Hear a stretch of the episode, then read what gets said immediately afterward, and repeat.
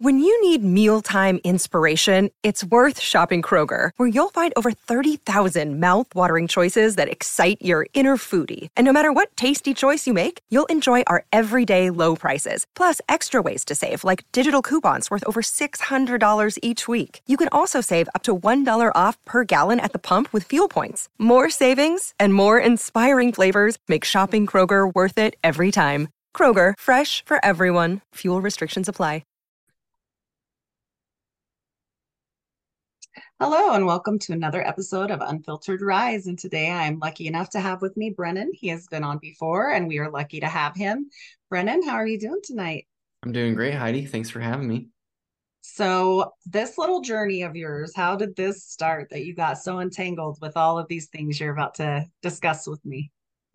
Well, a little bit about my background. So, uh, I'm not a scholar, I'm not a pastor, I've never been to seminary uh, you know, just a pretty, pretty normal graphic designer. Um, you know, I just I make shapes and colors for a living. But for some for some reason, uh, the Lord just really ignited a, a passion for His Word over the last couple years. So I grew up in a Christian home, uh, just a really typical evangelical Christian.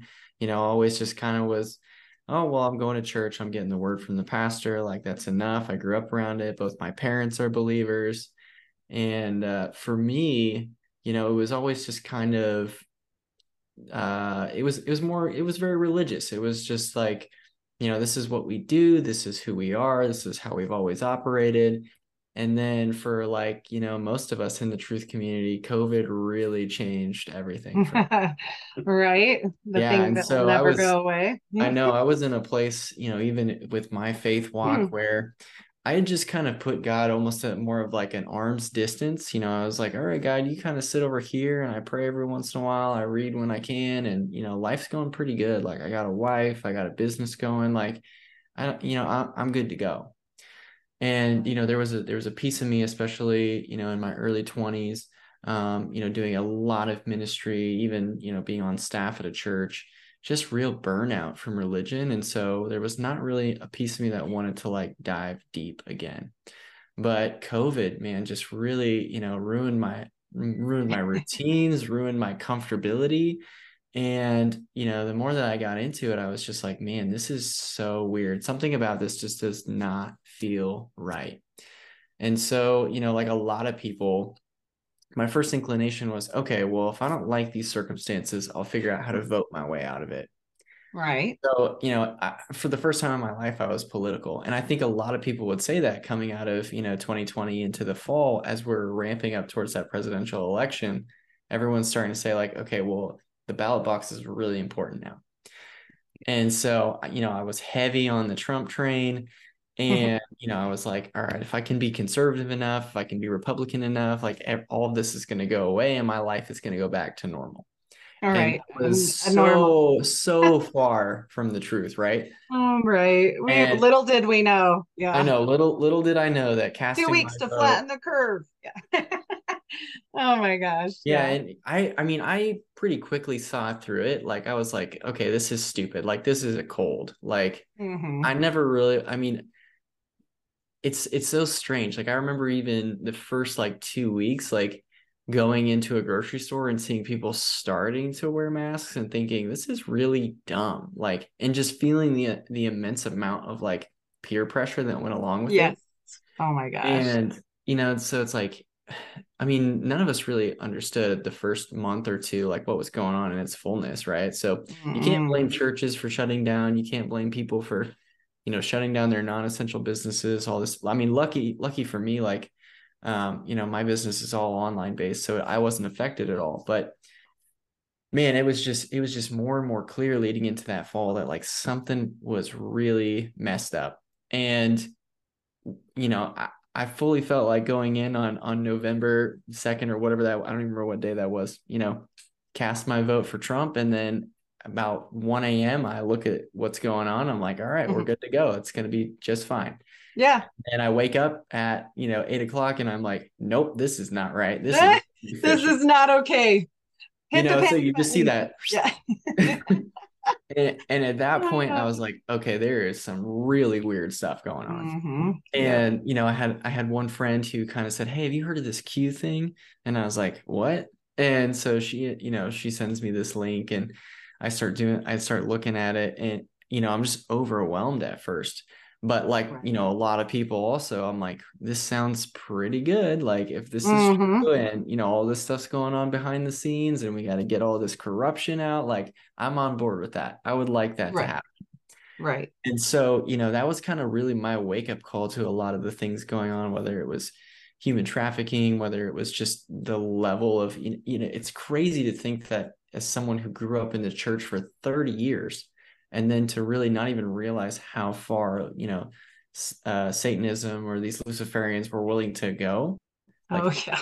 secret organizations. They're all in. Yeah. They're Man, all it, it was it was like just a month and a half of kind of shell shock because your your reality that you've built up in terms of like what it means to be a, a normal middle class American is completely shattered and and Mhm. everything is and and I think at that point like you know leading leading up it was like okay if I can vote the right way I can go back to normal and then I think after that a lot of people realized there's never going to be normal again Yeah.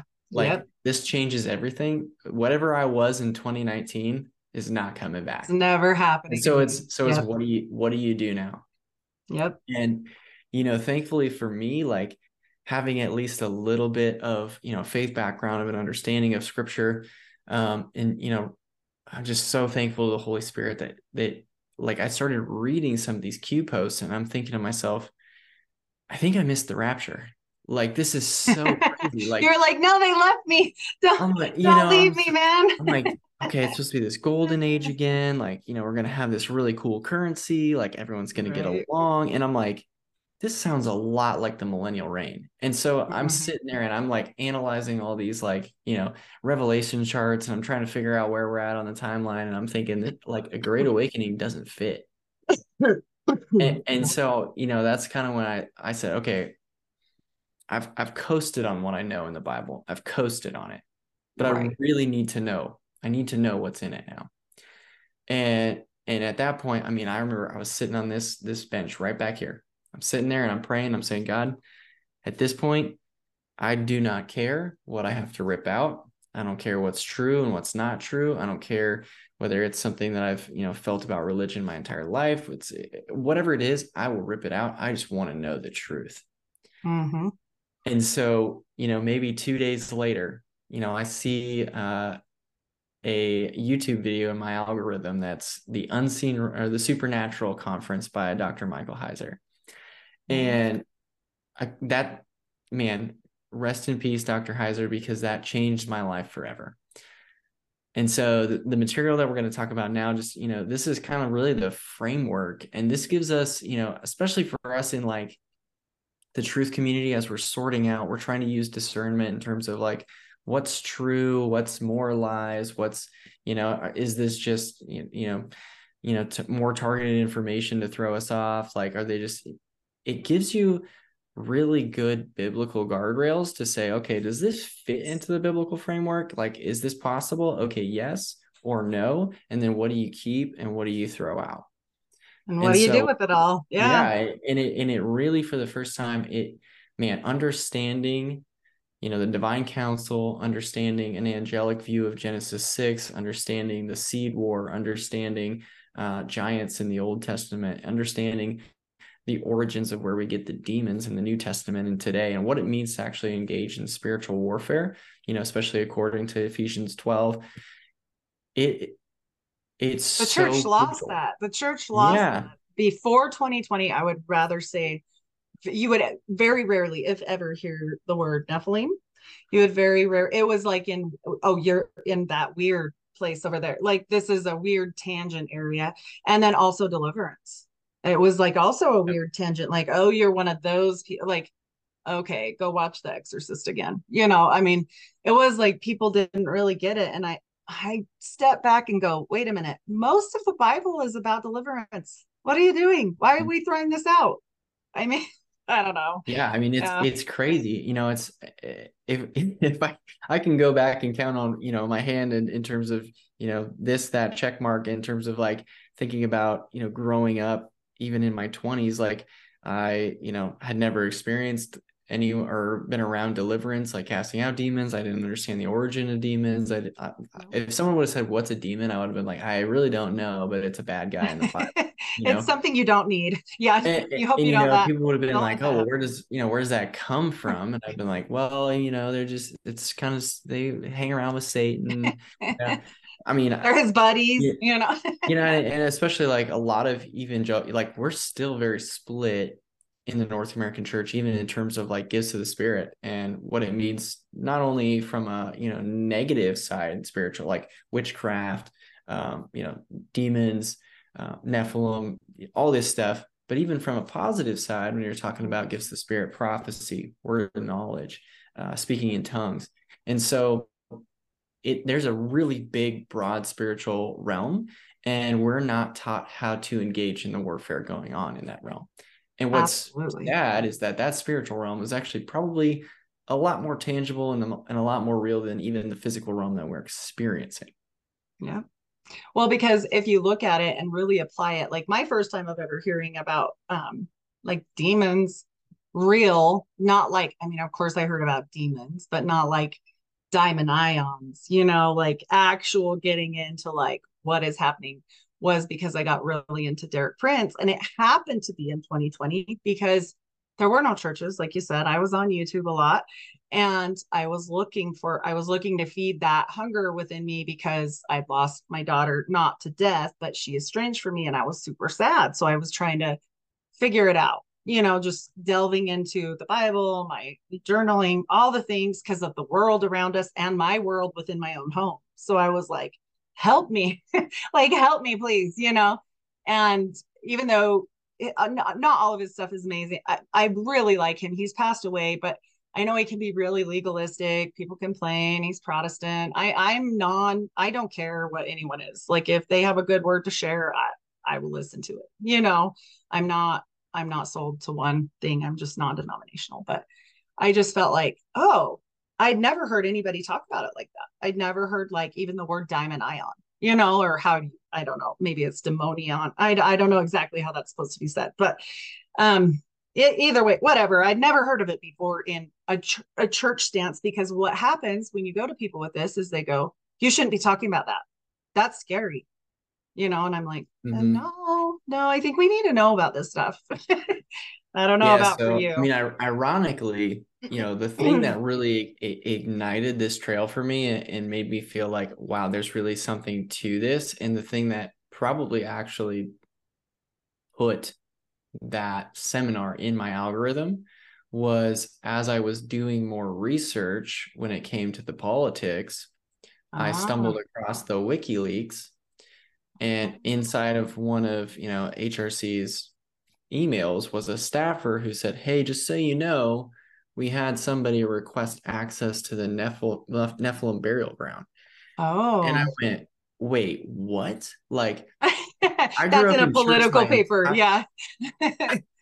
I grew up in church my entire life. I barely know what that word is. Mhm. I know it's obscure, Yes. and this is these are supposed to be people who are operating under basically you know an atheist like not biblical paradigm but they're still so you're telling me yeah. that there that there's top secret documents that are alluding to a people group in the bible that aren't like- supposed to exist. Yeah. yeah and so i was just like what like what is going on here and so when i started researching it you know i, I kind of got a couple things here or there and i mean youtube does a really good job of uh censoring a lot of stuff Oh, right? Yeah. so you know thankfully the holy spirit put that seminar in, in you know in my in my algorithm and i mean it was a six hour seminar and I, I i'm dead serious i started it at i don't know one or two in the afternoon i watched it all the way through all Wow. like six hours all And you were like, wait, I'm done? because it yeah. it was like my entire life you know having someone go through and, and give you topical um, you know seminars where they just kind of give you a pep talk or they just talk about you know life advice you get this popcorn like you know, you don't go verse by I mean, a lot of a lot of churches do Mm-hmm. teach verse by verse, but I just wasn't at one. And so it was like all these little light bulbs that never talked to each other that I always had this hard time figuring out. I was I always felt like, man, the, the Bible's got to be bigger than this. God has got to be bigger than this. Like there's something that I'm missing. And then once I understood that angelic understanding of Genesis 6, it was like every light bulb connected to one another and everything went boom. And I was like, I get it. Right. I finally get it. And I was able to read it forward and backward as one congruent story. And it made Mhm. sense for the first time. Not the missing pieces anymore. Yeah. yeah. Yep, and it was I like, agree. Okay, now I get it. I and and it was so cool to me because you know I think especially you know when you look at just everything that went on from the 50s, 60s, 70s um, in in the American you know church movement of moving towards that prosperity gospel is that you kind of become the center. And so I tell people that a lot of times what this does is in the in the West we've made this human centric gospel in the sense that only the particular person matters and and the, the the point of the gospel is only to be saved and go to heaven Mhm. that's the end goal there's not really anything else at play is that my salvation is the only thing on the line right. and if Or we're really family, and we really care family, about yeah. yeah. we and we're empathetic Yeah. maybe we'll fulfill the great commission and we'll want other people to be saved but really as long as i'm saved and i get Right. to spend eternity not in hell i'm good to go Mhm. but Yep. this That's like uh, for the Derek first Prince. time I yeah, felt so- I felt so small and Yeah. so small in the best way because I saw this grand story. I saw a big, big God who wanted relationship with his people. And he was willing to say, Hey, you can come be a part of this big story. And I was like, Me, I don't really deserve that. Right. yeah. You're like, who? Me? it- yeah. when you man when you can grasp that and you can Yes. understand the bigness of the story you can understand the gospel of the kingdom that god's kingdom is coming back and we get to partake in that kingdom for eternity it makes fulfilling the great commission a lot easier Well, and it makes it um personal. And I think the biggest thing too for me was like, okay, I was in a sadness or whatever, and we were talking beforehand about like our world problems, like silly things, you know. And I felt like for the first time, like, oh, I've never prayed for like other people in other countries, or oh, I've never, I've always said, oh, I'll pray for you.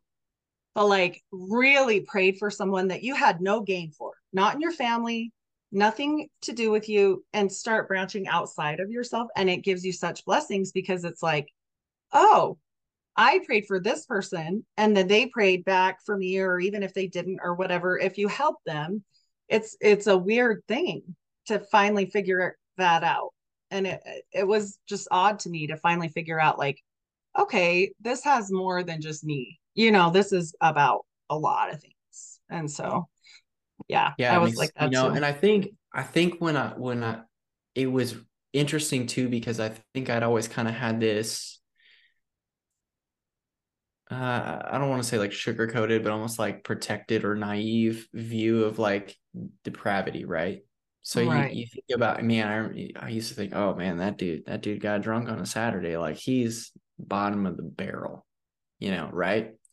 But when you, when you can see the level of depravity that's going on on, on a greater scale, like, oh, Mhm. you know, these people are selling their soul and they're running the world. The one Yeah.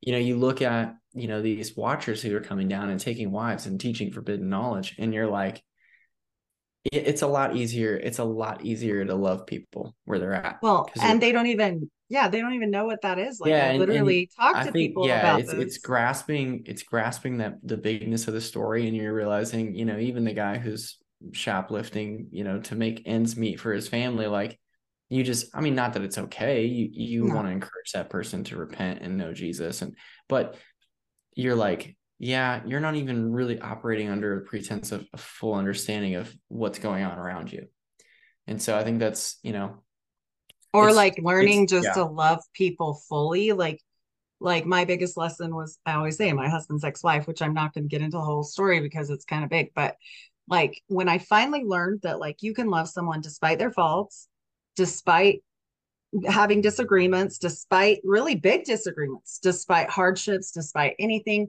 that you can say, you know what, God made them too. You're being kind of a jerk to yourself. like, and and even if she never changes, even if the person you're trying to go against or whatever is never going to change, you, if you change your heart toward them, then it can only help.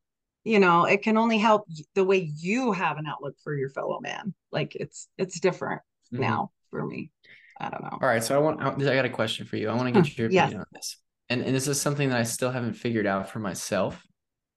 I'll so do my best.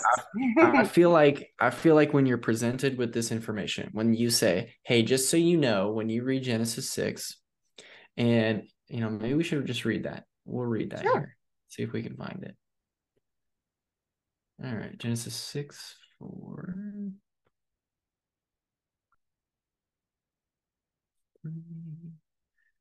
All right. Now it came about when mankind began to multiply on the face of the, of the land, and daughters were born to them, that the sons of God saw that the daughters of mankind were beautiful, and they took wives for themselves, whomever they chose. Then the Lord said, My spirit will not remain with man forever, because he is also flesh. Nevertheless, his days shall be 120 years.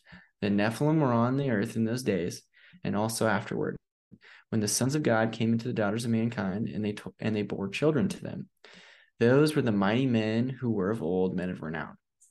So when you when you present this to someone, you say, "Hey, you've read this. You've probably read this countless times. Your pastor may have you know really read over this fast because he doesn't doesn't actually want to exegese it. Right. He just wants to exegese it." When you say those sons of God are actually angelic beings, which are a watcher, watcher class angel, which means that angels are are mating with humans, making something that's not ordained by God. Right. You get two responses. You either get I've gotten, you know, two responses. One of them is, "Oh, wow, that makes so much sense. Now I get it." And and it's like you can see I can see in real time all the all the all the light bulbs light up for them too. And I mean, right. they'll text me two day, two, three days later, and they're like, you know, I've already started this book. I started that. Like I'm on the hunt. Like right. it just ignites a fire in them. Mm-hmm. Or the other side of that is just like complete. Okay, so that didn't happen, or that like, didn't happen. Yeah, well, or it, it's not it's even, like a a fake, like oh, that's a story. Denial, yeah, but even if, but they just don't. They can't. They can't under. They can't grasp it. They can't grasp the implications that it has for the entire scripture along with the implications that it has for the life that they experience today. And I don't know if maybe that's it is there's this cognitive dissonance where they they don't want to give up their bubble, their comfort like because it it wrecks your worldview. I I think that for the most part for me like I always this is like a joke and I told you about this in my family I always kind of knew there were actually Nephilim like whether or not they came here or whatever even as a young child like my my great grandma would always say oh it's because i'm part nephilim but i couldn't have these babies and blah blah blah blah blah because she had this rh factor blood okay? And i didn't know what that meant all right? I'm like this dumb little kid and i'm like yeah okay whatever that is you know? Like i thought she meant like your ancestry or like somebody's name like i really didn't know what that was. And even as i got older and I did kind of understand they were like, oh, it's angels. It's a good thing. Like I had no idea that this was like the fallen or like anything like that until I was like you one day and was like presented, I think it was probably Gary Wayne or, you know, on Josh's show that I probably heard about it. And I was like, what? What is this? You know, and then just like ravaging through things like you said, like going through, and it did. It's completely didn't wreck me completely because I had that weird little introduction, like where I knew it was a thing, even if they were wrong. I kind of knew it was something, but like I had no idea of what it really was. And then when I found out, I was like, hey, quit joking around about if you're joking, stop it. You know, like, and I don't know if you're not joking, you're scaring me. So just stop because because mm-hmm. like you, I was kind of wrecked. I was like, whoa, whoa, whoa, whoa, whoa, we don't need any more problems. Like, I don't know if that's true or not stop it, you know? And I was always silently grateful that I had positive blood. I was like, me with that one, you know? I don't know, but I mean, there's still speculation, and I get that. There's a lot of places where I speculate things, where I look into my family and speculate things, where I can see like they talk about how they look or whatever. And I was on a podcast and she's like, and they look like you. And I'm like, great. And so I was like, well, that's scary. And I was on another one where I was in a big group chat and I was explaining about how they had wide set eyes and all this stuff and a low bridge on their nose and blah, blah, blah, blah. And the guy goes, literally, she's describing herself. And I was like, cool. Okay. And so I was like, this is kind of freaking me out now because those guys are just jokesters. They were just being funny, you know? But uh, yeah, at some level, you got to go, okay, yeah, I think there's definitely yeah, something uh, that so I, one on. One thing that I think is one thing I think is really important that we you know talk about is that this is not a new understanding. It's not like somebody in modern day basically deciphered this or uh, you know, said, Oh, I've been given revelation by the Lord that this is now an angelic understanding and it fits perfectly in the text, right? So, something that we talk about, you know, back and forth when we chat is being context archaeologists. And so the writers are writing with a worldview. And then basically you have all this stuff that stacks on top of it, whether that be interpretation from church fathers, whether that be interpretation from seminaries, other pastors, commentaries, and, you know, whether, you know, you want to kind of I, I don't want to say that like it it tarnishes scripture because you know the fact is that we still have all the, we still have all the root languages. Like there's it's just that sometimes i think that in you know human hubris we try we try to be too smart instead of just reading it for what it is.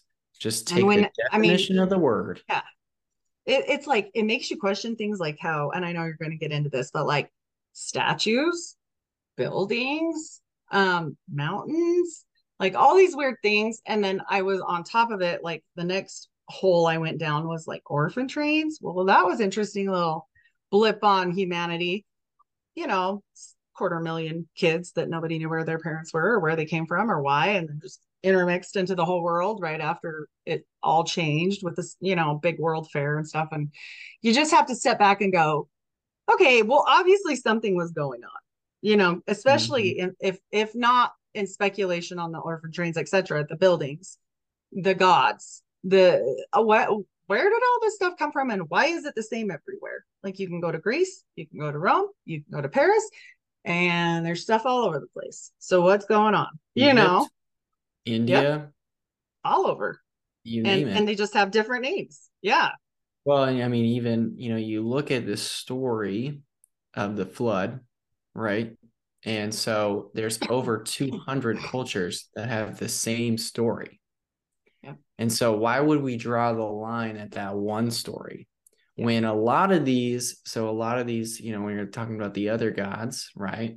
You're yeah. talking about stories that sound really, really similar. Like, oh, why is Egypt telling the story of Ra, but you know, right. Rome is telling the story of uh Kronos or Saturn. Mm-hmm you know mm. and yep. so, and why are there statues of these things that are half yeah and human you know, and half animals so yeah. the thing that you kind of have to parse through is like okay well which side of the story is is the true story right and so i think that's what a lot of people have trouble with and why a lot of people want to you know dog on the bible they, they always they always want to say like why like why should we take the bible like you know, why is their version correct? And it's like, well, because their version is the only one that's backed up by the true God. Mm-hmm. And, you know, when you look in terms of the way that it's been preserved with manuscripts and, you know, language, and I mean, even the fact that as we continue to find more archaeology, it just continues to be held up as true, true, true, true, true. Mm-hmm. And you see all this other stuff start to fall away, start to have internal contradiction um you know it's and then you look at the no proof of, yeah yeah and then you line it up and you start to look at the way that you know the different religions at, at the bottom line treat people what it means you know like i always say i always say that it's the bible is the only one that is so crazy that it has to be true it's the it's the You're only like, one. where did they come up with this story every yeah. every single other religion has some sort of striving or earning right? Mm-hmm. So the Bible has a standard of behavior, God's behavior, God's Torah, God's law. But even if you follow that, well, guess what? You were born into sin. You can't earn your salvation. So no matter what I do, no matter what I strive for, the only thing that matters is God's grace. And that is like so backwards for every other religion, Mhm. every because we live in a, you know, we live in a social uh, all throughout history it's it's what can I do to earn anything? Well, and it's a power grab. It's always a power grab about- because if they give it for free, Yep. that's what Mormonism was for me. Like, okay, it, what was the next hoop, and what's the next hoop, and what's and and it never ends, and you just have to keep going. And so, like, I don't think that Mormonism's the only person that does that. Like, they all do it, but like, how much control can we get here? How much can we get these people to do these things? Yeah, and they can't do that if it's free. gatekeeping. There's Yeah. you know, like quite literally paywalls. Like that's that's part of you know all Mhm. these also have ascension. They have you know divine knowledge that you have to you have to strive. You have to earn. If you don't know enough, you can't ascend to the next level, right? Yeah. And yeah, it all com- it all comes back to that. So I'm just so thankful that we have a good God who gives grace. yes. And that's a perfect segue into, you know, breaking down like, okay, we're talking about all these different gods and these different cultures, Right. but like what biblical base? So I think what we're going to do just as we kind of like get into this section is just kind of give you some of those like foothold pieces. Um, obviously we want to like encourage you as, you know, the listener to go back and double check everything. Don't be afraid to get into the interlinear yourself. Uh, you know, people always ask me, especially you know, at church and things like that, they're like, what's your favorite version of the Bible? And I say, I don't have one. And they're really surprised. And I'm like, well, because there's not a, there's not a perfect English version, you know? Right. And, you know, right. man, it's so crazy that even, even something at like copyright law, laws, like we don't realize the effect that that has on the English translations. So a lot of times they can't even, you know, print something unless it's like, you know 96 or 97% the same right so they have they have to change around sentence structure not because they want to change the meaning but because they have to do that in order to have a printable thing via the law Mm. so it's like you know even even the law is working backwards when it's like well we should just be able to like you know continue if Do it's a it, yeah. just like keep putting it out you know yeah, yeah but that's that's not how it works. Yeah. Everything's so one of the the core verses that we kind of hold on to when we're trying to establish the divine council, this is, you know, a complex, uh, very nuanced spiritual realm is Psalm 82, which is God has taken his place in the divine council. In the midst of the gods, he holds judgment. And so you're probably thinking to yourself, okay, you know, I was told that as a Christian, I'm a a- I am a monotheist, and I probably have this kind of really narrow-minded view of there's God, there's Jesus, there's the Holy Spirit, there's angels, and then Right. there's Satan and demons. Right. And so now I'm looking at this and I'm thinking, God's taken his place in the divine council. In the midst of the gods, he holds judgment. So wait, why is why is there a plural there? Right?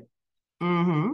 And so what we really need to do is we need to look in the interlinear and start to look at the definitions of words. So you'll find that that word for God there is Elohim. And so a lot of times this gets kind of blurry because um, you know, just based off of the history of religion, like um, you know, people who are Jewish will call God Elohim or Adonai. Mm. And so it's taken on a, a name rather than a position. So Elohim or like uh you know God big G O D is not actually his name. And so if we look at the definition of Elohim it's you know it- it's it's a God little g or divine ruler or authority. Mm. So you know God could be like divine king, like spiritual realm king. And so what's also tricky is that in the Hebrew language Elohim is both singular and plural. So if you read Psalm 82 in in the Greek, or sorry, excuse me, in the Hebrew, you're going to see it says Elohim has taken his place in the divine council. In the midst of the Elohim, he holds judgment. And so you're going to start realizing, okay, I have a lot of things that I need to start dealing with here. Looking at. Yeah. yeah. Yes. And so that, you know, very much ties into then, you know, when we're trying to establish, you know, the divine council, what it does, what it is for. And, you know, I think that we're kind of coming to this place where as this angelic understanding continues to pick up more steam and you know we're we're seeing it come back in the mainstream. I mean you can go on tiktok and you'll probably see at least you know five six seven where you know somebody's like oh did you know that the, the nephilim came down because, of fallen angels? And and they're they're it's gaining almost more of like a popularity right? Right. and what's sad to me is that you know this like i said this is not new. Every single you know whether it's church father or anyone who wrote the bible had this understanding up until about 200 ad and then that's when church fathers started to say uh, mm, let's actually make it the sons of seth or you know this is conjecture but maybe there were certain religions or uh you know churches located in the you know the Vatican who said maybe we need to cover for these guys and we need to start covering up these entities and mm-hmm. we need to start mm-hmm. rebranding them right yeah. so you know as we're pushing into this we want to make sure that we're establishing everything from the word first and that we're not getting wonky TikTok theology right because yeah, that's that's not. when you get wild stuff like oh dude i think you're a nephilim well, I mean, and you're like, that's. I don't that's think harsh. I don't think people are a Nephilim for sure, but you worry about the mixing of the blood because you never know. But I, I don't know. I I think the biggest one for me is the orphan trains. That one gets me, but I'm like the incubator babies that came out of nowhere. I'm like, where did those come from? But, but I I definitely don't think anything is a pure Nephilim. Like I don't think so you know if they have any kind of way to sneak stuff into bloodlines or like the a the different rh negative blood or whatever's happening it's yeah, probably I mean, from I them monkeying I, around you know and nothing's is, pure this is more yeah. my this is mm-hmm.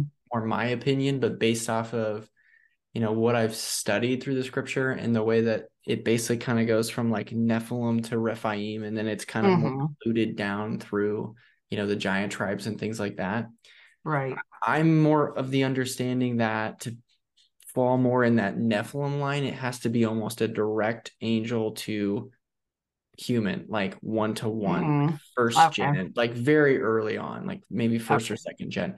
And so what's really what's really interesting is if you you know what a Punnett square is. Yeah, of course. Yeah. The the genes. Mm-hmm. Yeah. So if you if yeah. you do a Punnett square and you you know you take a you know, let's say, uh, you know, a woman would be XX, and then a woman, yep. you know, a, a Nephilim would be SS. So okay. the odds of the child being, you know, XS would be like a hundred percent. Right. Okay. But or that really interesting. Yeah. And this, so you got to think about, okay, so you have, um, you know, you have these sons of God as we find so if you want to if you want to do the the word study you want to figure out what b'nai elohim is you want to figure out like i understand it's we're talking about angels not sons of seth go to right. job 1 6 you'll find b'nai elohim that's the same that we have you know because job's older so then you're gonna be able to trace mm-hmm. all that, that through to um, genesis and so you, you have these watcher class angels that come and then they're given a really really harsh um, punishment so they right. take wives because you know they're not they're not supposed to have wives they're already eternal so this is yes. like this is what jesus is talking about in the new testament when he says you know they're they're testing him and they're like okay well who's you know whose wife is this in in eternity oh yeah he's uh-huh. like well none of them because you're an eternal being like you don't need like when you get your new body, you're supposed to be like the angels were. Like they don't need to procreate. They don't need to. They're not temporary. They're yeah. of heaven. They're eternal. Uh-huh. They're already yep. spiritual beings, so they weren't intended to have wives. Right. So this is, you know, that when we've talked about this, you know, the, the problem with this, and I think this is really important too for us to engage in culture with. You know, a lot of people will say, okay, well, you know, if God's a good God, why would he create demons? Like that doesn't that seems very contrarian, right? Uh-huh. And now you're armed with the knowledge that no, God did not create demons. Demons, right? right? So they're they're a is a byproduct demon. of the problem. Yeah. The demon is a disembodied Nephilim spirit, Mhm. according to Enoch, right? A bastard spirit, um, as translated in the Septuagint. You know, anytime you see demon, they they opt for uh, bastard spirit, which is really telling, right? Mhm. So if you know that's a disembodied Nephilim spirit, if you look in you know Genesis two, when when God breathes into Adam, right? So He gives him the ruach, He gives him the spirit. So we are body, soul, spirit, and so He that's a God ordained like the Holy Spirit is that that spirit that powers His soul. Now, Mhm. if you take that earthly flesh and that spiritual flesh, you get what's called a, a counterfeit spirit. And so the problem with the giants is not that they're big, not that they have six fingers and toes, that they, you know, have two rows of teeth. Like, you know, that's cosmetic stuff. The problem is that they have a counterfeit, unordained spirit that's neither heavenly nor earthly because it's a mix of the two. Right. They're here against God's. They're here against uh, the plan. They weren't supposed to happen, basically. Yes. Yep. Yep. Yeah. So, and that's, you know, that's where we were talking about, you know, just kind of these wonky teachings around it is, and, and we've talked about this. I think that Yeah. we need to start getting clear with how we're studying the Bible and really talking about this, not in a, um, you know, in a way that's going to just like overdraw like, we don't want to cause more drama. Like, Right. otherwise people Or aren't going to take us serious you know Yeah. for us like if if we're trying to tell someone okay you know i'm looking at ephesians 6 for we wrestle not with flesh and blood but with powers powers rulers principalities and, and you know i want to literally tell someone like we you know my wife and i were just in in greece you know we're in athens and we're walking around um, the acropolis and, I'm, and i'm looking at the architecture and i'm thinking there's no way that humans could build this you're looking at the architecture you know in of the pyramids in egypt Mhm. and you're like we literally can't build this today with our own tech Mhm. and we don't think that we had help and Right. so Yeah. if we're gonna Yeah, if right. we're just gonna go off the deep end and just start start spouting stuff like no one's gonna take us serious you know when we're trying to say no no no there's a real spiritual battle these are real fallen angels Mhm. you know and, you know This this Yeah. is yeah a real thing. yeah. Yeah. and enoch makes it very clear you know it talks about how all, they all came down they all took wives and each of you know the 200 of them basically had a, a job of what they taught humanity whether it was Mhm. warfare makeup i mean there was even one that all they taught was how the clouds worked Right. They said it was like crazy the junkiest knowledge. Like to them, to the angels, it was like nothing. It was like garbage. Like they were like, "Here, you can have our garbage because you guys are so stupid." I know Yeah, that sounds yeah. mean, but that's like really what it was. It's not anything that's like to them. It's not this huge thing. Like to them, it's like, well, tell them about the makeup, I guess. You know, I mean, it's just not that big a deal to them. It's not Mhm. like they gave us these huge things, but for human beings, of course, it was huge because it's forbidden. It wasn't something that was designed, and I don't mean forbidden. I mean, they call it forbidden knowledge, but that's because it just wasn't designed to be. I don't think it's like so secretive or special, like that we know how to put on eyeliner. It's really not that big a deal, but it just wasn't in the plan, basically. Yeah. Definitely yeah and i you know i think that's for me like some of the things that i hear that kind of make me you know want to pound my head against the desk is like when people just you know they always want to say oh yeah like god sent the flood because he had to wipe out all the giants and the nephilim. And i'm like no if you would actually read enoch and use basic comprehension skills like enoch 15 says god told enoch go to shemiyaza and tell him hey because you've done this here's your punishment you get to go to tartarus and you get to watch your kids kill each other Yeah. so that's what we see as the gigantomachy in Greek mythology, right? So they have all these stories about, you know, Clash of the Titans. Like Right. These this wars. is crazy. Like when I started putting these pieces together and I'm really realizing, oh wow, they're just telling the biblical story from a perspective of their gods, right? Right. Yeah. That You what know, they saw or what they And they're knew, conveniently leaving out the, the the fact that the you know the God of the Israelites is the one who whooped their God's butt Yeah. because that's not Yep. good for that's not good for the brand. No. No. no. Definitely not. you know and so it just yeah i just wish we could get more congruent with our teaching around like no you know god sent it's very clear in genesis God saw the wickedness of mankind and he sent the flood to start over. He took Yeah. care of all the Nephilim, like for the most part. You know, Genesis 6 says they were there before and after the flood. But for the most Mhm. part, their punishment was that they would kill each other, clash the titans. Right. They all kind of That, killed that each he had to witness that. And it's not that they're gone anyways, because if you go back to the first teaching that we talked about, is they're eternal beings anyway. So it's not it's not going to be gone. I do think some of their creations were wiped out because they were making weird beast human things like that shouldn't definitely be there, which we can see in yeah, Egypt. I think you I know, think that the flood more so was because man was so sinful, but also yes, I do think that there were a lot of chimeras that were wiped out because Yes. the Book of Giants, which was also, I mean, I don't, I wouldn't necessarily consider that super trustworthy, but it's interesting from a cultural perspective. You know, the Book of Giants basically says that those same 200 watchers who took an oath to take wives also each had to find a bunch of animals and make Mm-hmm. Right. chimeras, which Right. is, you know, and then you start thinking back through and you're like, oh, yep, that would be a centaur. You know, that would be a minotaur. Sphinx. That would be a mermaid or a siren. yeah, And you're like, All- this is all making weird a ton of creations. Yes, and that's why because why else would they where did the statues come from otherwise? Like where did all this crap come from? Somebody's imagination, but it just happens to be the same everywhere. You know what I I'm mean, I, saying? I get this. I get this a lot. People, you know, when I want to say like, "Hey, just so you know, Zeus is also Baal is also, you know, these are the same entities. Like these are like is Ra is you know from Egypt, and they're like, no, everyone knows that, that that's mythology. That's fake. no. Well, if you talk to somebody from you know Rome or Egypt or around yeah. that area. They teach it as history, not as Yes. mythology. So that's a Western view. But also, you have to think about, you know, even just from your perspective, when you tell someone God's real, they say, ah, God's not real. Right. Yeah.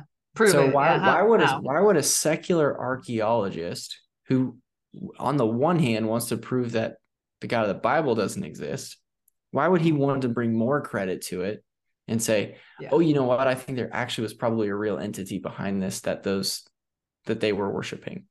So Well, is that is that the idol or that statue yeah. empty? Yeah, it's. I mean, yeah. you know, it's a an empty idol, representation of what they saw but though. but there's real spiritual entities that are interacting with these people.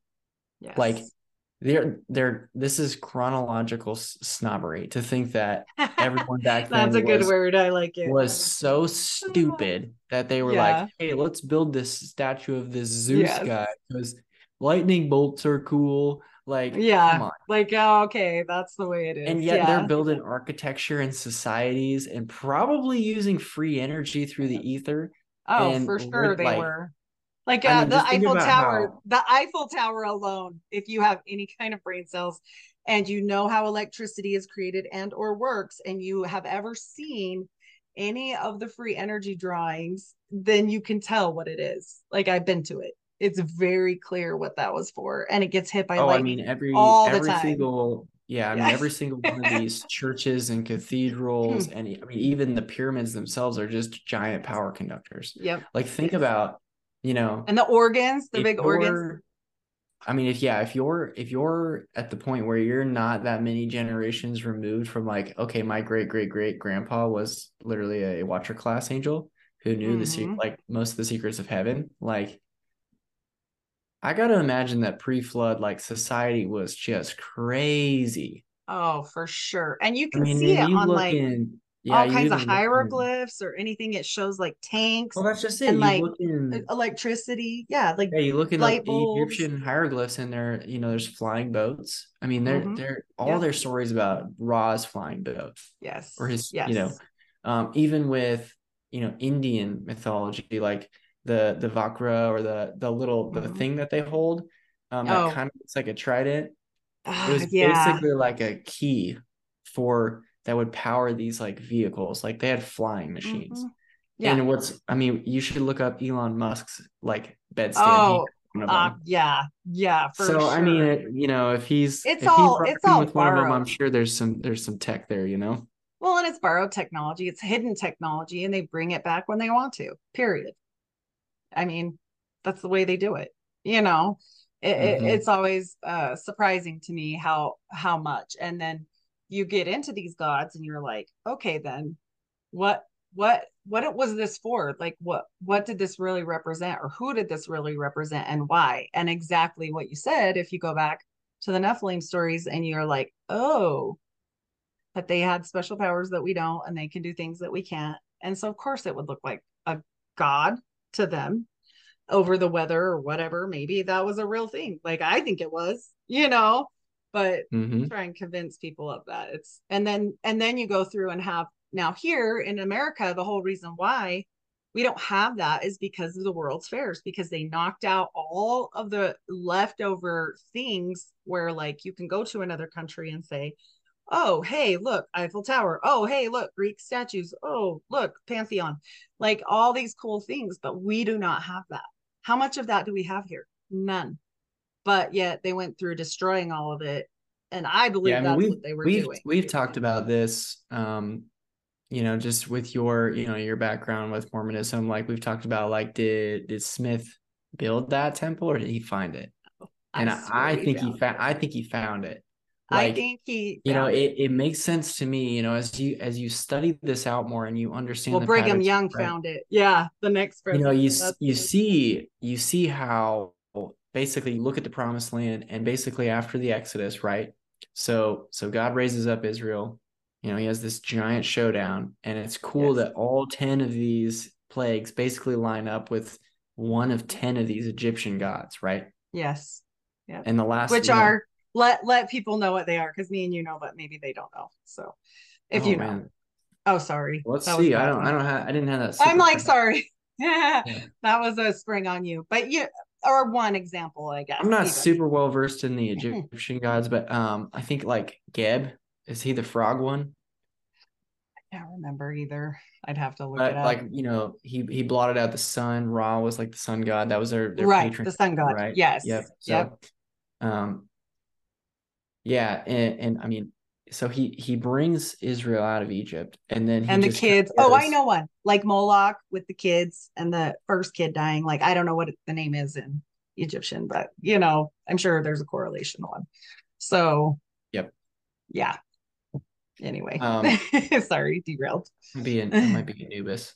Uh, so you know he Joshua starts basically wiping out these giant tribes, and so you know the you got to think about too. So if you look in like Leviticus 19, right, it basically outlines all the stuff that these tribes were doing: occult magic, incest, blood drinking. Like they were still very much interacting with all these demonic spirits and and you know uh you know Sacri- yeah all the weird kids and so and so as joshua is wiping these tribes out you got to think that they start thinking okay well that tribe went down that tribe went down like you know yahweh's on the warpath like these Right. these are normal sized humans but like there's something they're taking going. down giants yeah yeah so they start sailing towards south america and then working their way up through north america and so it's Mhm. interesting that you have all this architecture like you know the pyramids and everything and then you see it move there. And then you're like wait how did they know to talk to each other? Like why is their architecture the same? And they're And- killing kids too like in in mexico and all that with their yeah and then we have all these stuff, you know, you then we have all these buildings here that match like this roman architecture that you're like why is that like in the middle of utah? Or you're like or there's pictures of why- like San Francisco where they find like that are it's completely the fires all the fires too all the fires that happened after that they were like oh there was a huge fire and it burned everything Yeah. down i'm like hmm, yeah so okay. is it is it that there's all this leftover nephilim architecture Mhm. and they don't because Brigham Young came here, they're like escaping, right? And they get here and he's like, this is the place, even though what? It is unhabitable, unhabitatable, whatever. I don't know how to say that word, Mhm. but it's not a good place to live. Okay. If you now it is because we have all these things. Okay. But back then, like we got a big lake, it's full of salt, five times more salt in it than the ocean. Okay. There's these mountains, it's rugged terrain, there's deserts, it's not good. But yet he said, This is the place. Why? Because that building was already here. That's Mhm. how I feel. yeah and, and part of this too is just having an understanding and a, and a cultural like you have to look at it you have to be able to look at the Bible as a whole in its cultural context, and then basically also kind of piece together with like etymology and things like that with words, right?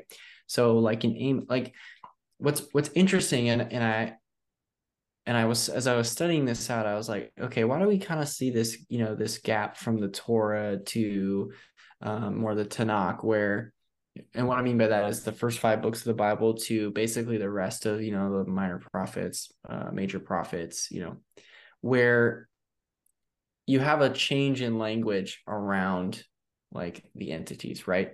So right. you know they talk about uh, Moses refers to the to do them as the host of heaven in Deuteronomy, right? And so that's another big piece of this is understanding kind of the legal authority and how things are structured. So Deut- Deuteronomy 32 basically alludes to after the Tower of Babel, God confused the languages, split everybody into 70 different people groups as outlined in Genesis 10 with the table of nations and said, okay, well, if you don't want to follow me, you can be allocated each to a son's to a son of God. So you get one council member over the top of you and they kind of govern you. And so I'm going to take Israel, that's my birthright. Right. And so, you know, even even through like the Old Testament, I noticed there's over I think there's like a 430 year gap between um, the last of the Torah and then the start of the rest of the Old Testament. And so you're kind of wondering to yourself, okay, well, what's happening in those 430 years, right? So right. if there if there is this stuff going on, you got to think that these, you know, for 430 years, these entities are basically crafting their brand as a god mm-hmm. and the mm-hmm. people that are worshiping them. And so right. that's why it's really interesting that you that you start seeing um, you know, Baal, Moloch, Ashtoreth, Queen of mm-hmm. Heaven, you know, and then you can start to track it through. And then it's really nice that even in the New Testament, you know, you can see that they're trying to connect those to the like to the Old Testament gods. As kind mm-hmm. of a mm-hmm. you know because it's like well we speak a different language now. They've there's a different word for them right? Right. But there's these little clues especially in like revelation. So you know and you look at like amos 5 where it says um, you know did you bring me sacrifices and offerings 40 years in the wilderness o house of israel? You have taken along Succoth, your king and Kaiwan your star god and you're like, whoa, Kaiwan, you're star god, right?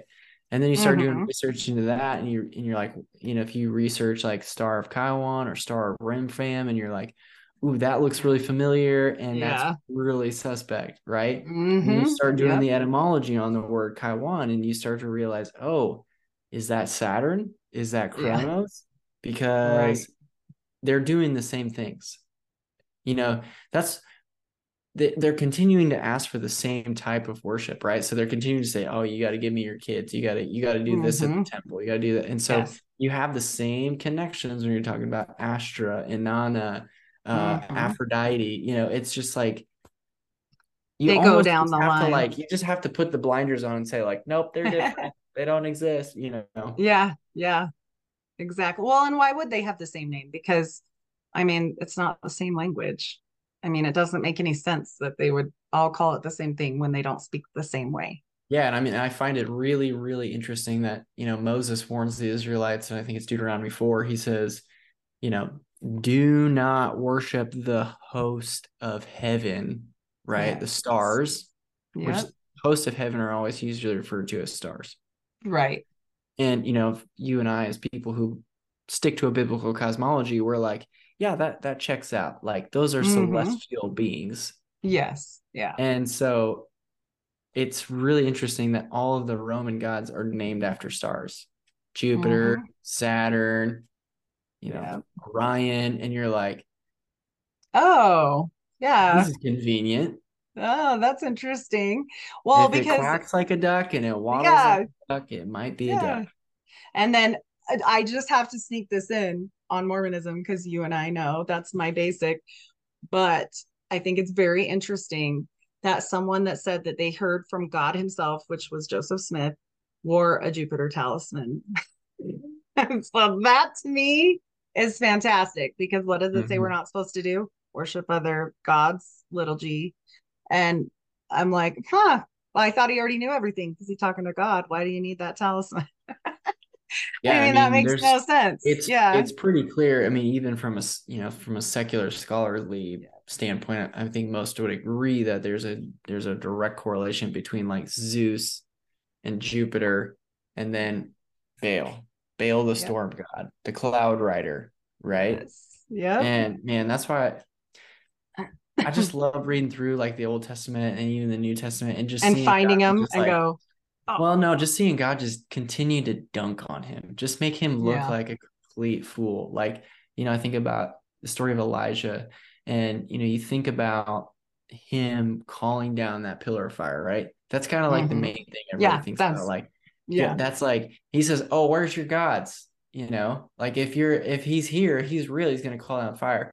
But what's even Right. more impressive that people don't pick up on is the beginning of that story where God goes to Elijah and he says, Hey, go hang out here. There's going to be a raven that's going to bring you food for like three years because Right. actually it's not going to rain. Can you're- imagine? Can you imagine how mad those people must have been Oh at their storm gosh. god, their Yeah, rain didn't god? work. They can yeah. for three years they brought the same sacrifices, the same, you know, whatever they needed to do. Make it rain, make it No rain. rain. God's like, no "Nope, rain.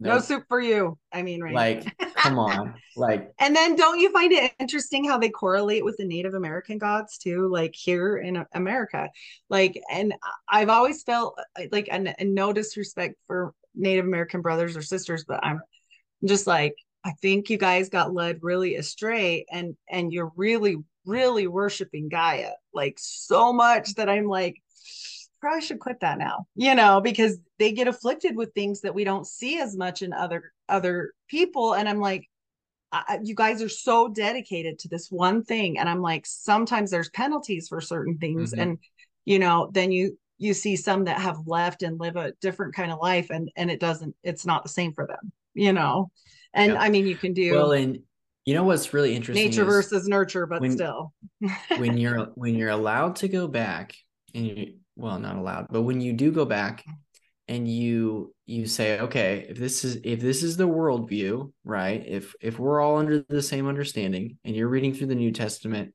and i would highly recommend that you do with an angelic understanding because you're going to see things that you never saw before. And there's going to be things that click for you. And one of those being you know i went back to, so after my wife and i we were in greece i was reading through how paul handled being in greece how he handled being in athens. And what's interesting is you know he could have it's it's always interesting to see the way that the apostles approach conversations with other cultures who have other gods. Right. Which is really really interesting. Really and yeah. I think we can learn a lot because what he, he comes and he says, Hey, he could have said, Oh, just so you guys know, your gods aren't real. Uh, like, you know, this you're just worshiping marble, or uh, you know, your gods suck. But what he does is he says, Hey, you guys don't even realize all you all you're doing is worshiping this pantheon, but you have but this is this is the way that the Lord works. He says, but you're not even realizing that this this tribute you have right here to the unknown God, that's my God. That's the God of the Bible. right That's the best God. So Yes. You there's I think it's, like like- there were other cultures that were bringing in, you know, they were bringing in Yahweh too. They were like covering their bases, right? hmm So even if you look at like uh Canaanite gods, like some like even the word Melchizedek, Melchizedek, yes No. like my king is Sedek. Like Sedek Yeah. is a Canaanite god, but most people are like, oh well, if you you know do the study on it, like that's still that's the god of the Bible, right? Mhm. So you know when you're talking about even just the Native American cultures, like you know whether or not they're a lost tribe, maybe probably, I wouldn't doubt it. yeah who who knows? knows We don't we don't know where those tribes are, Mm-mm. but it like they have so many stories that are congruent whether it's like the sky tower or you know they they worship a creator but like you said i think that it's the so- rain god just- like they yeah they Yeah, know like, they just- things they brought they brought everybody they were like well we're just going to cover our bases Yeah. the Yeah, they definitely- we got we got gaia we got mother earth we got who is the is queen of babylon like who is Yeah. you know the initial like giant mother right hmm And you know, so when you know all these fuddy duddy ladies want to say like Mother Earth is so great, like, God is a woman. I know. Like, wow, dude, God you're worshiping like the oven for giants. Like that's that's That's crazy. a lot. Yeah. That's so much. it's uh, and you're just like, oh, that's and India kind of went that way as well. They kind of threw everything in the bucket. Like some of them you can see it more and some less, but like you definitely see it everywhere. Like I I don't know anywhere where they don't have it. Even if you go to the most remote areas of remote, they will still they will still tell you about gods. Yeah. I find that Yeah. interesting. and like you know, Amazon. it's like there's just and they just have like but it's ironic too that they also had like a i feel like they almost had like a better more complete understanding of like how the spiritual realm worked and even how like life after death worked right? So we think that they're crazy you know you think of like all the egyptian lore where they're talking about oh they thought they were going to cross over and then they're going to be able to keep their kingdoms and all this stuff. Well they didn't they didn't have this really poorly eisegeted view of the afterlife like Right. for us we think it's you know there's one bucket or the other like Yeah. you die and if you knew jesus you go to heaven if you didn't you go to hell and you're in hellfire forever and then you start to do the study on it and you start to realize okay well there's a lot more to the story and what is this thing called sheol what is this thing called tartarus what is abraham's bosom what do Right. you mean what do you mean that the, the early apostles were being heavily persecuted because they kept persisting about the resurrection of the saints? hmm So Well, you know, and- for them, they had a they had a better understanding of like you What know, for our audience, after you left this body. just in case they don't know, explain Tartarus Sheol just like very quickly. I know we can't get into a whole thing on that, but just so people know what we're talking Right. about. So so in the English language, if you're reading through your Bible and you see the word hell, it's probably because basically what we've done is taken the words Sheol and Tartarus um, and Gehenna and put those together. So any anytime you see any of those three words, they use the one word hell, but in reality, those are all different. So Sheol is a you know a compartment that's in the center of the earth that you know you're basically if you don't if you don't know the lord that's where you go and you wait. You wait for the the white throne judgment. Tartarus is the abyss the abuso. Um you know it's referenced in you know the old testament quite a bit. It's also referenced in uh revelation you know the beast comes out of the pit right? Yep. um and then you know gehenna is the lake of fire. And Mhm. so that's where like you know it, it talks about the first death and the second death. Like we have to die the first death but we don't have to die the second death. And so that's why when jesus says don't fear the one who can separate soul from body but fear the one who can separate soul from spirit. And then he references gehenna which is the lake of fire. And so what he's Mhm. saying is at that second death all everything like the fallen angels people who don't know don't know jesus um, you know the nephilim spirits they're going to go into the lake of fire and they're done and that's why they're so terrified.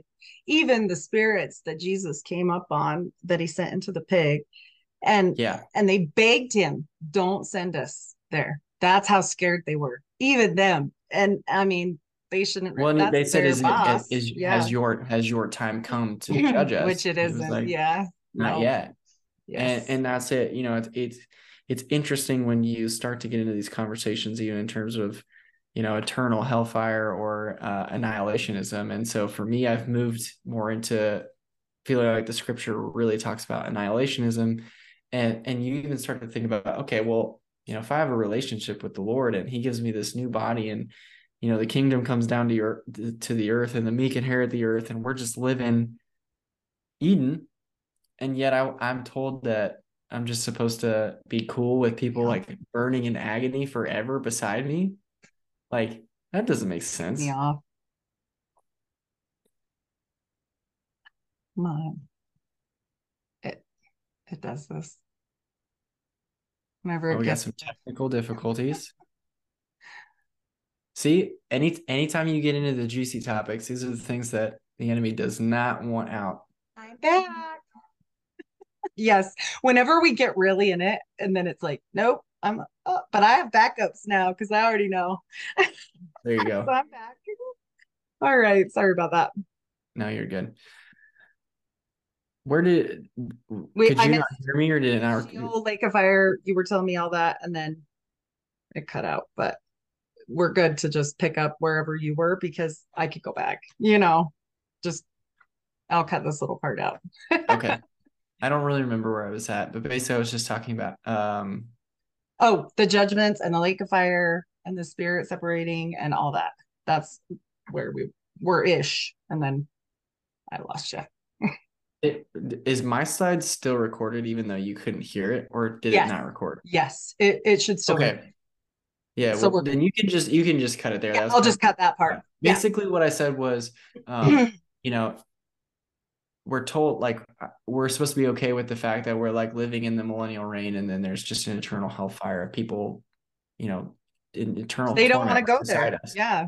Yeah. They don't Yeah. want to go. And so, of course, they're going to try and that's why I feel AI and everything is so important to them because, um, and I definitely feel it's angelic knowledge.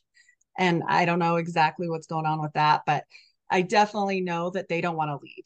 They don't want the time to come. They don't want their time to be here. They're very scared to die, which is why Yeah, they I mean want to. that's even you know you think about just you know CERN and I mean are they trying to open up a portal to hell or Sheol or even are Or they restart it Are they looking you know you think about uh you know the king in in the Old Testament who asked God like hey if I go do this thing will I die and he says yeah if you do that you'll die because he knows Yeah. make this decision this will happen right Right. so is is CERN are they looking for a timeline where they can win Right. well, guess what? It doesn't exist, but Yeah. you keep trying. they can just keep confusing everything. That's why our calendar doesn't match. That's why we don't know about the gods. That's yeah, why we and I mean that's another reason. You know, you, you think about so you know what's you know one key thing you know when it comes to the way that the Lord operates is the Sabbath and resting, and the way the calendar doesn't work or the work like the way that it, It the way that work, we switched yeah. it added months like we don't really even know where the you know we it's No. hard to keep the real feast feasts and festivals and that's why he put he put the sun and the moon and the stars as times and seasons and you know And they're I all mean, confused because now they can do weather mod. Way way way way way way way smarter than me who are trying to figure out where we're actually at. And even they're having a hard time because they're like you know it all hinges on like when the sun goes in and out of this portal. And it's like i don't know when it goes in or out. Like right. You don't know anymore because even my mom, she's really a like outdoorsy person. And she's always like, this shouldn't be happening. She'll call me and she'll be, and she's not really like I am. She's more mainstreamy. And she'll say things like, you know, that the flowers did this today, or she noticed these these little weird things that I would never notice, or about ducks and geese and things. She watches things and she's a very nature human. And I'm like, no, I didn't know. that. And she'll tell me, or this is the wrong time for the or whatever. And I'm like, hmm, and then I'll go down a rabbit hole and yeah, because that's who I am. But she just will say these things and I'm like, yeah, that's weird. and that's a that's you know? another reason all these things start tying into each other so like one of the big things when we're trying to establish an angelic understanding and really like get people awake to the reality of the spiritual realm is enoch's a really key book for that yes. and there's there's so much stuff in enoch whether you're talking about the front half of it which is the book of the watchers which basically Mm-hmm. outlines like here's who did these things here's the punishment here's the ramifications you know here's why we're Yes. experiencing you know satan and the effect that we are then you have the you know, tour of creation in the middle which gives a lot of insight into Right. Sheol, Tartarus, Abraham's Mhm. bosom, the New Jerusalem. That's where Jesus gets the, you know, basically the idea of in my father's house, there's many rooms because Mhm. Enoch saw it, right? And then even the book of parables at the end, which was added by probably the Essenes, but you know, it talks But about I want to tell people that are going to automatically tune out this because of that book is they have found Dead Sea Scrolls to support many of the books that were taken out of canon. And King James originally had many more books in the Bible and they were taken out later, not by King James. So if you actually believe in that, you've got to open your eyes a little. Well, Quick and as I was gonna gonna land the plane there, you basically come around to the fact of there's a woman by the uh, name of Rachel Elior, who's like the ch- foremost like Jewish scholar on the Dead Sea Scrolls, like at the Hebrew University, like in Israel. Right. And she's basically come to the conclusion that the reason why the first century rabbis did not want Enoch and Jubilees included in their canon was because one, it gave a lot of insight into the priesthood or the identity of Jesus, the Son of Man. And mm-hmm. then two, it used a 364 day calendar. Yeah. Yeah. They want everything confused all the time. Yep. Because if we're confused all the time, it's easier to play little tricks on us. You know, I mean, they they can do a lot of things, and especially with weather modification and different stuff like that. But also, I always tell people the one thing that they say they cannot screw with, like literally, and I don't know if how you feel about this, is how the stars align.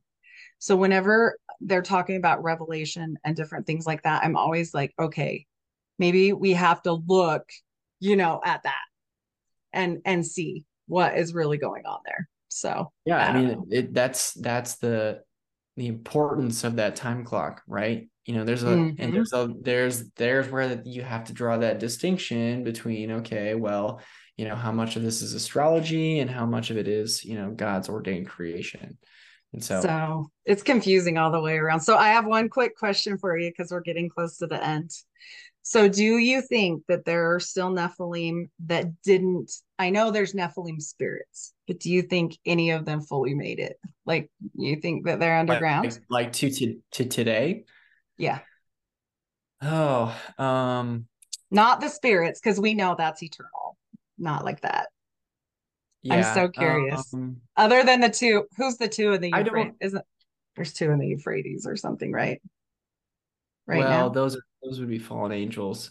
Oh, okay. Um, and so that's you know that's where it gets blurry when we're talking about trying to really draw distinctions. And so I or angels that, as well. Yeah. Yeah, and, and so you know I I think that there's still there's still some level of like engagement with that, right?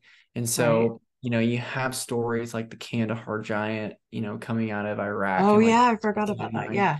So, but then it's like, well, I don't really think that that's a, I don't think that that's a Nephilim, right?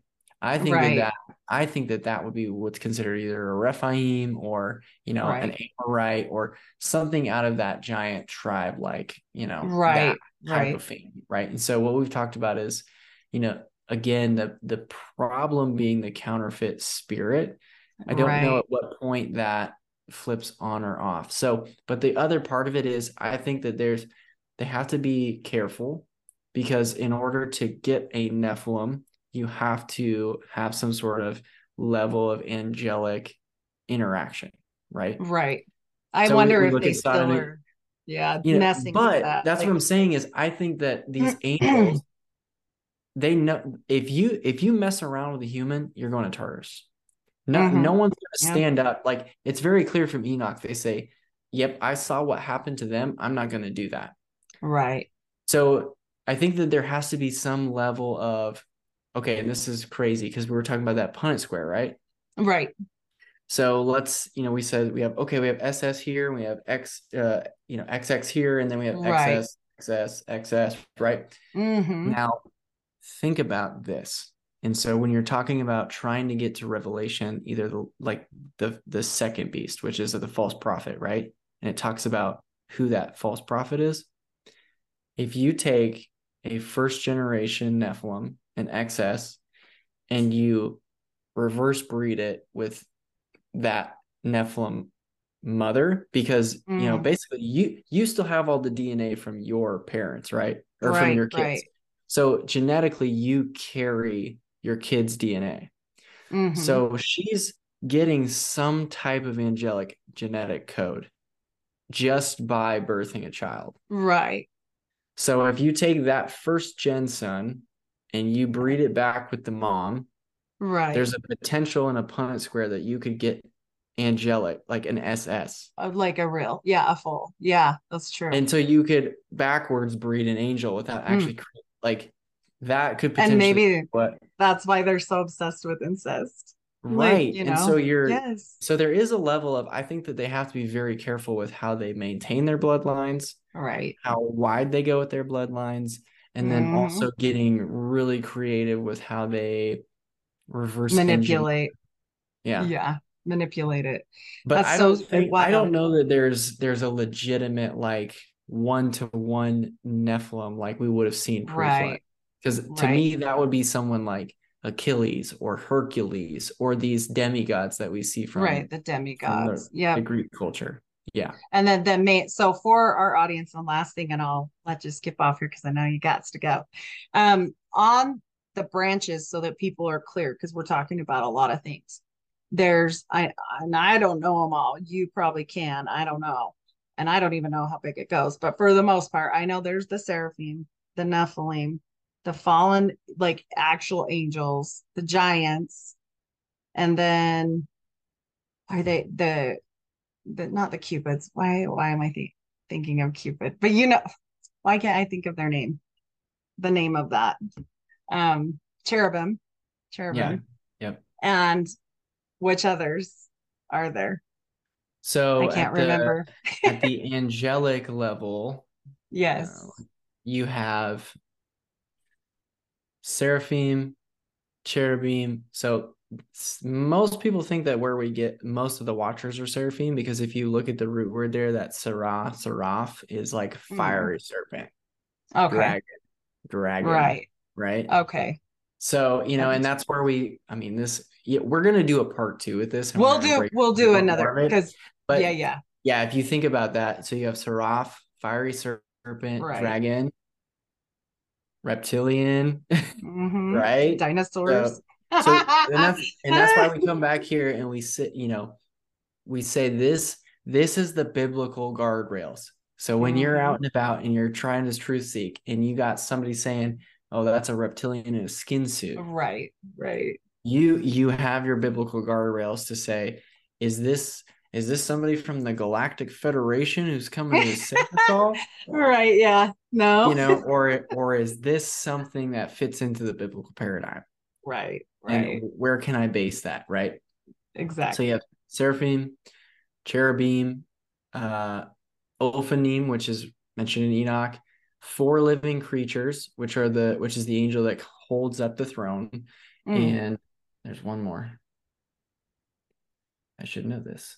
Um, I can't keep them by my own memory, like just memory alone. But I know they're scary because, and I think that there's proof of that because every time an angel sees a human, what's the first thing they Ar- say? archangel. Do not be afraid. yeah. Yes. So Archangel, so yes. archangels would be that other one. Now, I don't I don't know if watcher angel is a particular. I think that if you're an archangel, a cherubim, or a seraphim, I think you can be a son of God. Like I think you can sit on Right. the council. I think Okay. this is probably you know me trying to just sort it out in my head culturally, Right. but I- think about it kind of like Star Wars, like the Jedi Council, like how they all Mhm. look different. Like Yeah. you know, someone's from wherever. like, Klingons and you got a yeah, Yoda, like you got stuff. a this. yeah. Like, yeah, I don't know that they're all necessarily the same. Like, I think that there can Right. be archangels or cherubims, but they each just have different, you know, distinctions or job. Mhm. Like, so What they do. then from there, one to one encounter with, you know, a human, that would be an, a Nephilim. And then Mm-hmm. we're not really told like what the process is, whether that's just like through continued, you know, more generations or like what the distinction is. But then you, there's definitely, you go from Nephilim to Rephaim. Um, and then, you know, if you're a Nephilim and you die, then your unclean spirit is a demon. Right. And then so that's so from Rephaim, um, that's where you get kind of all the branches. And I think there's like 34 different tribes. yeah, there's a lot on that. That's why I didn't didn't yeah. go So you got like the, you know, you got the Zuzim, the Zamzummim, the Anakim, the Amorites, the Canaanites, the yeah. Uh, Yeah. yeah. that's why I didn't go that far down. And I, I just always bring this up because I think it's so interesting that so many humans have had contact with what I believe are fallen angels because, you know, they talk about it with all this discoveries of not just Mormon religion, there's many. And John Dee didn't even have a, like a specific, I mean, he was religious, he loved God, but like he was very deceived. And most of them, even at their end Yeah. days, even Crowley said, I thought Aiwass was a good thing, you know, with the book of the law and how it was channeled. And he said he was a liar and he was bad. Later. And that's from like one of the most evil people like ever. And he even said he was bad. So I'm like, if you entertain an angel in this life and they tell you to channel a book, I would run. I would run so far away. Like it is the worst idea ever because there's been a lot of religions that have come out of it and they usually require like sexual stuff or like putting polygamy into it like that becomes sexual stuff yeah. like all these different weird things so i just yeah, warn I mean, people that yes if you're actually if you're actually interacting with like a legit angel like they're not going to tell you to do anything no. that will contradict scripture well and john Dee even said like he would beg them like I don't have enough money to finish this. And they were like, so like they were super rude. He's like, oh, yeah. my house is going to be pillaged and my wife's going to be raped. And they were like, not our problem. Like they super didn't care about him. I mean, you can tell a difference. I I feel like, you know, you would be able to tell. I don't think it would come to a person without them really delving into some weird like Enochian workings, okay, mm-hmm. like Babylon workings, stuff like that. You shouldn't do it. Yeah. But we see stuff all the time. So no, I am I'm excited to get into the second half of this because this yes. part, you know, we we we talk about we, wanting to, we jumped to in. know yeah. wanting to know yeah. the enemy. And I think this part, you know, we we can sometimes hyper focus on Nephilim and giants and aliens and all this stuff. But right. the, the second part we get into man, just all the good stuff in the unseen realm, whether yes. it's you know the priesthood, uh, the New Jerusalem, like yeah. How it ties together for yeah yeah for for the working of god. Like not just because this is i mean of course it's interesting. Great you know like and i mean i'd love to get people involved to just read the book so that it's interesting but there's more to this than that. It it, it has a purpose. So sure. i am so grateful that you came out and helped me with this today because this is big. And we could go on and on and on forever. We've got to cut it at some point because me and Brennan could do this all day. We have before. Yeah, and and it's fun. You know, it is fun, but um, you know, it, it also serves a purpose, and so yeah. that's what I'm trying to get people to. Like, let's let's get to that. Yeah, and I, I mean that would kind of be my closing thought is just you know, yes, this stuff while it can feel fun to dive into um, man, there's a point where when you really start to uh, to understand it, you start to see it spill into real life, and you you realize mm-hmm. that God is preparing you to engage in spiritual warfare. And yes. I mean, I can even say this for myself in the last, gosh, six weeks. I just feel like God's like, hey, remember that three years that I kind of took that hyper training course? Oh my Yeah, gosh. now you got to get your hands dirty a little bit. Come on, and, Brennan, jump in with me, right? Yeah, and I mean, Heidi, I know you. I mean, yes. everything that you care about your testimony, your story, man. I would just encourage people too with like, you know, Revelation 12 talks about basically, you know, the body of believers overcoming the enemy by the blood of the lamb and the power of their testimony, the power of their testimony, the power of redemption. And, yes. you know, scripture makes it very clear that you know jesus died for your sin he died for your transgression and he died for your iniquity he died for the things that we can't even control and he can change all of that so if, yes. if you if you come from, from a family where you're like man you know my family's been doing this for generations or i feel trapped by this, the decisions i didn't even make I or oaths that you took, oaths that you took, bad yeah, things God, like I did. Jesus, yeah. Jesus have, can break all those. He has authority yep. all of all those. Yes. I would say if make sure you find a church who can do deliverance, who can lead you into freedom, who can lead you into denouncing oaths. Study um, your Bible. There's there's nothing, and that's and that's another thing. You know, Jesus says the only thing that is unforgivable is blasphemy against the Spirit, yes. and he gives that response because he's prompted by the crowd after he's exorcised a Nephilim spirit, and they say, mm-hmm. "This dude must be an unclean spirit because he has authority." Right. And he says, "No, no, no, don't get it twisted." Right. Right. Yep. We have to go back to what what on earth he was doing here, and you have to remember one thing is, I think the two biggest things that he wanted us to get, like really get, was love one another. And believe in me like and and like i'll take care of it. Like i it, the bible isn't a reference tool. The bible isn't um a thought. These things were not just like oh, why would all these people die for this even one upside down i can't imagine crucified upside down. Paul could have gotten out of prison if he did the right thing and played by the rules or whatever. A lot of them could have escaped this stuff. Why would they give up their lives in and such a gruesome manner often? Mm-hmm. Spending time in prison, being killed, being martyred, all these things for that. Like yeah. that doesn't and even if you if you need if you're in a boat where you feel like you're still wavering on like do I even believe that Jesus was real that this is that this is you know maybe maybe you do feel like there's two forces at play but you don't understand you know maybe which one is the good one or like what the mm-hmm. basis of it like dig into you know you'll find that Jesus is real he was scholars agree he, he there's he lived yeah. he was a real person look into the shroud of Turin Yes. Which is really awesome.